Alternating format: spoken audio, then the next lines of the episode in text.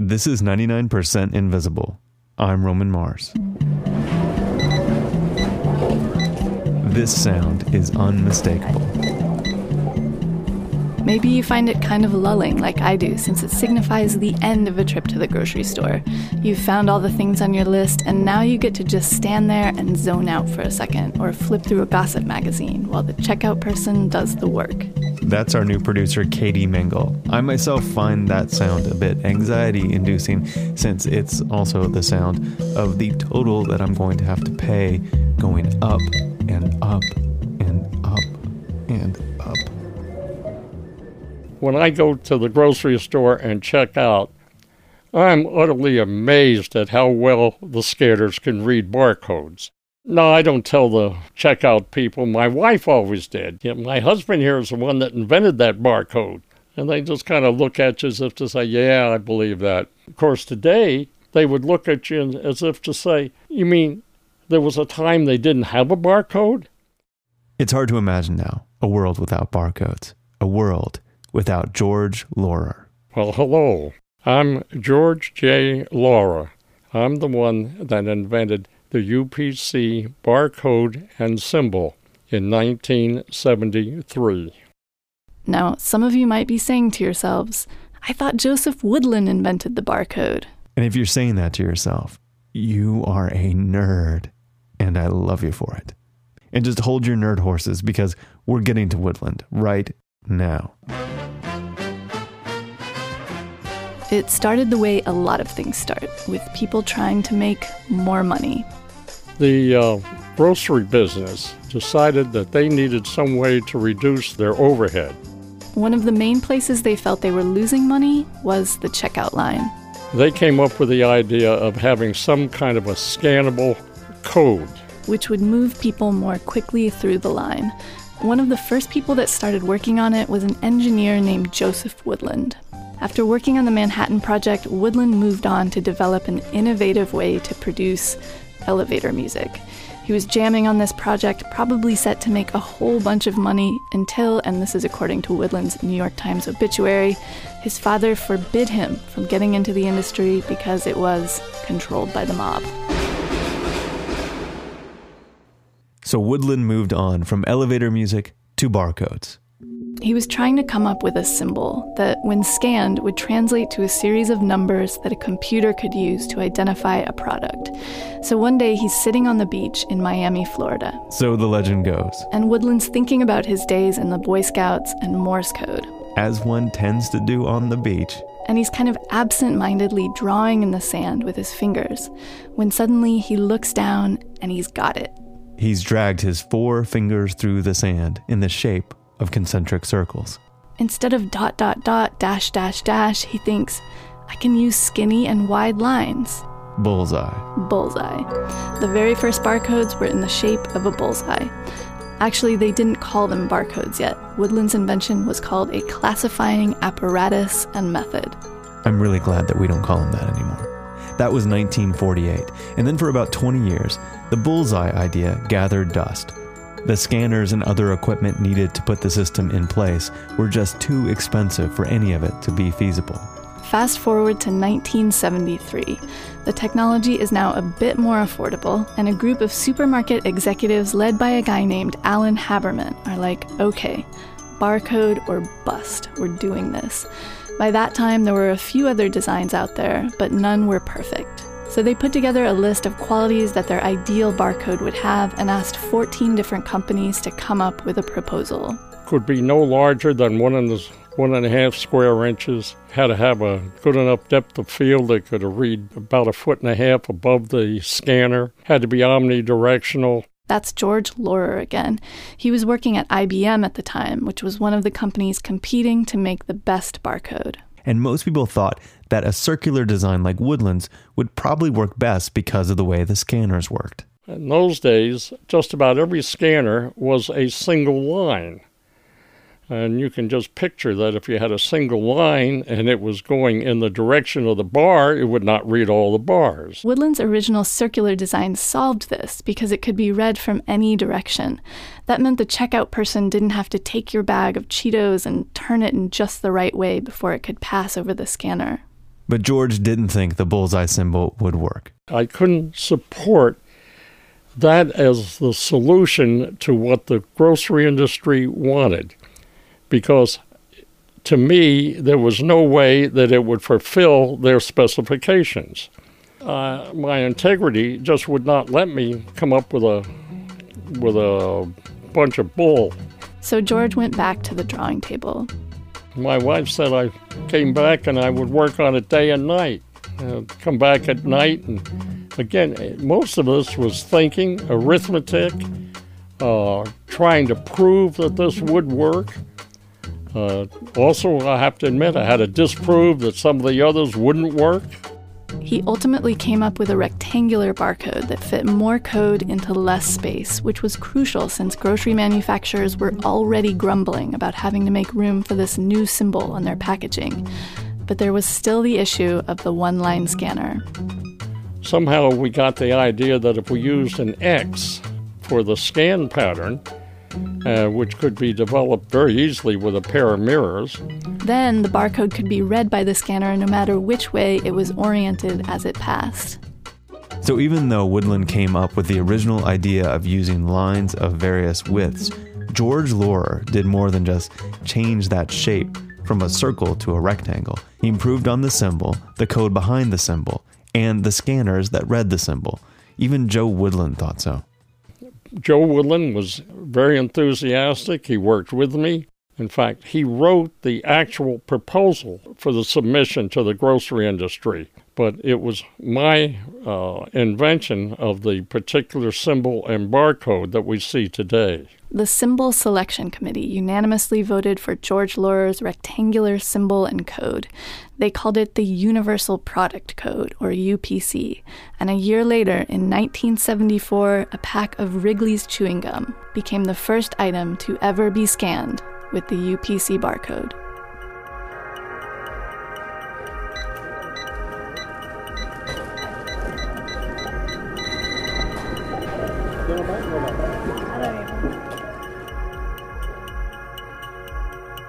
If barcodes hadn't been invented, the entire layout and architecture of commerce would have been different.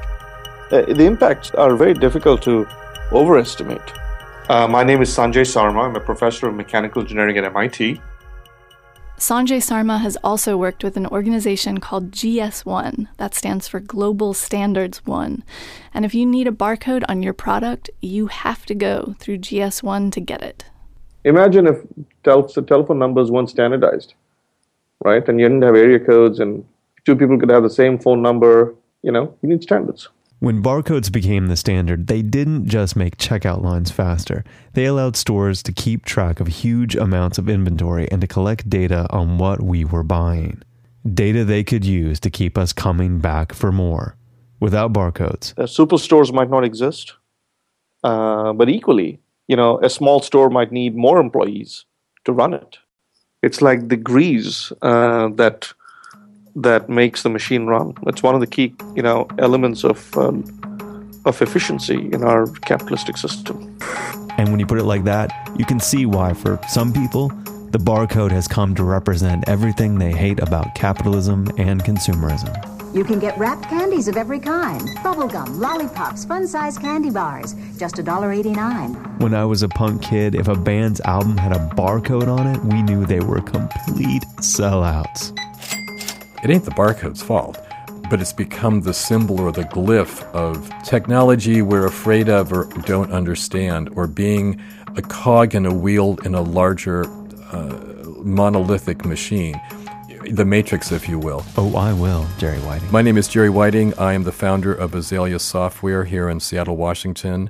I've been writing software that prints barcodes for 25 years now. They aren't bad, they aren't good, they're just tools, but most people look at them and don't even know where to start. So let's demystify for a minute and look at what's inside the barcode. Again, what we're talking about here is the UPC barcode that George Laurer invented. This is the barcode that you and I and everyone in the world has had the most interaction with. The UPC barcode is divided into two halves. It's actually two barcodes sitting right next to each other.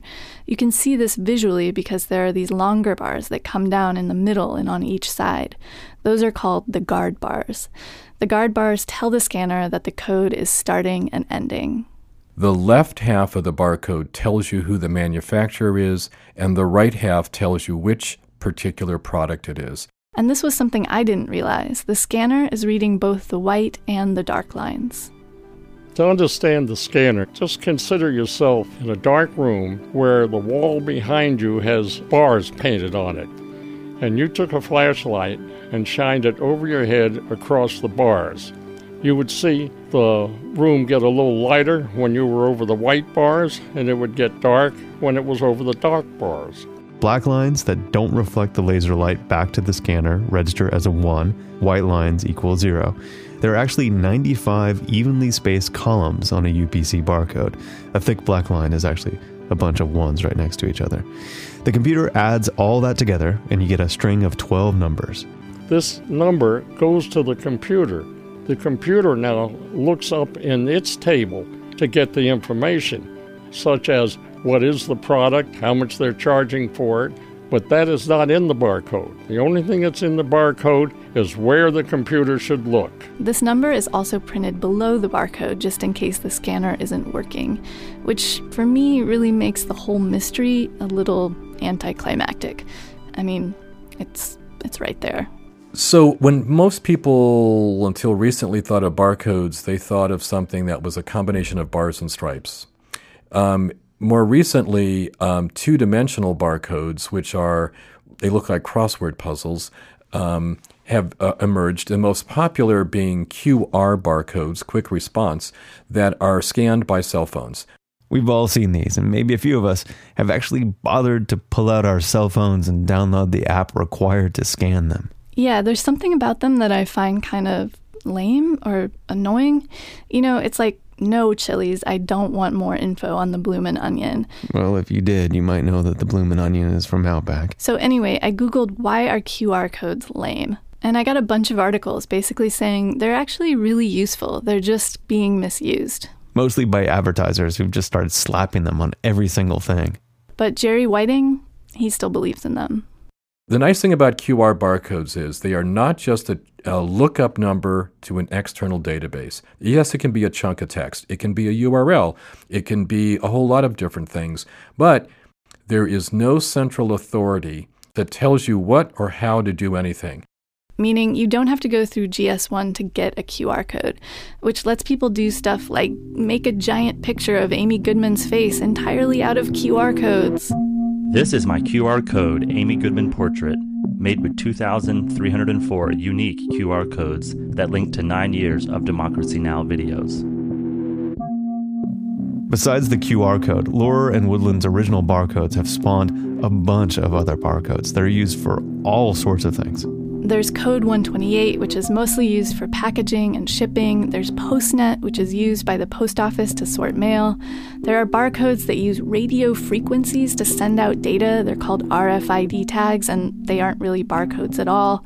They just get put in the same category because, like barcodes, they're being used to keep track of inventory. With a grocery cart full of RFID tagged items, one could conceivably wheel their cart through a big hoop that would read all the contents all at once, basically eliminating the checkout line entirely and allowing more people to pass through stores even more quickly so that we can all buy more stuff. Barcodes help us keep track of prescriptions, library books, luggage, endangered animals. There are so many barcodes on so many things that, according to Jerry Whiting, when future archaeologists come across remnants of our backward-ass civilization and they stumble across a barcode, they're going to assign it religious significance if they don't understand the supply chain. We had no idea how far it was going to go. We thought it would stay just within the grocery industry. But of course, it didn't just stay in the grocery industry. It actually went way beyond that, all the way to conspiracy. There is, in fact, a silly conspiracy theory that all barcodes have the number of the beast, 666, encoded into them. Yeah, it has to do with those guard bars that come at the beginning, middle, and end of every barcode. And it's basically true that there are 3 6s coded into the guard bars. The answer to why is a bit technical. You can read about it on George Laurer's personal website in the FAQ section if you want. But as Exhibit B, I submit George himself. Well, hello. I'm George J. Laurer. After we were done with our interview, he was talking a little bit more about his job at IBM. And then when I'd come home at night, I'd go, oh, I had a tough day. Well, my poor wife was taking care of 4 kids. And then he started talking about his wife and his kids. She had the hard job, believe me. She gave up her career, which was a teaching career, in order to take care of the kids. And believe me, we are so proud of those kids. Really, they are... You just couldn't ask for better kids. And this is because my wife spent her career raising those kids. I'm just so lucky. So, I don't know, does that sound like a Satan worshiper to you guys? My daughter has a bachelor's degree. 99% Invisible was produced this week by Katie Mingle with Sam Greenspan, Avery Trufelman, and me, Roman Mars. Special thanks to Jenny Morgan for production help. We are a project of 91.7 local public radio KALW in San Francisco and produced at the offices of ArcSign, an architecture firm in beautiful downtown Oakland, California. Degree in engineering from Charlotte. Our youngest son has a PhD from state.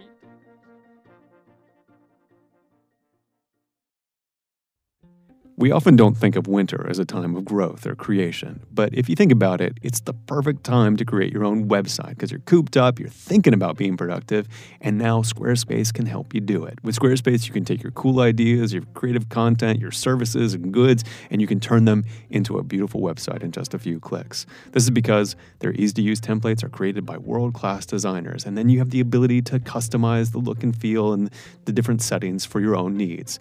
For example, my site, RomanMars.com, I made with Squarespace. The landing page features a close-up of me talking to a microphone, so it has my, my very handsome beard. But if I should ever shave it, I don't have to wait for my web guy to change the photo. I can do it myself, and maybe the next photo will feature my soulful eyes. On one of the pages, I've also picked out some of my favorite episodes of 99% Invisible to share, and the audio is conveniently embedded, even on mobile. Try it yourself. Go to squarespace.com/invisible for a free trial, and when you're ready to launch, use the offer code INVISIBLE to save 10% off your first purchase of a website or domain.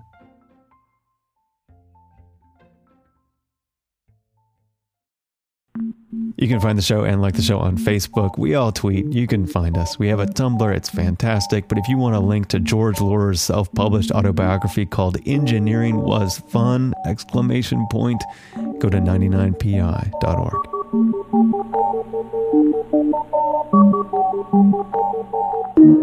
Radiotopia.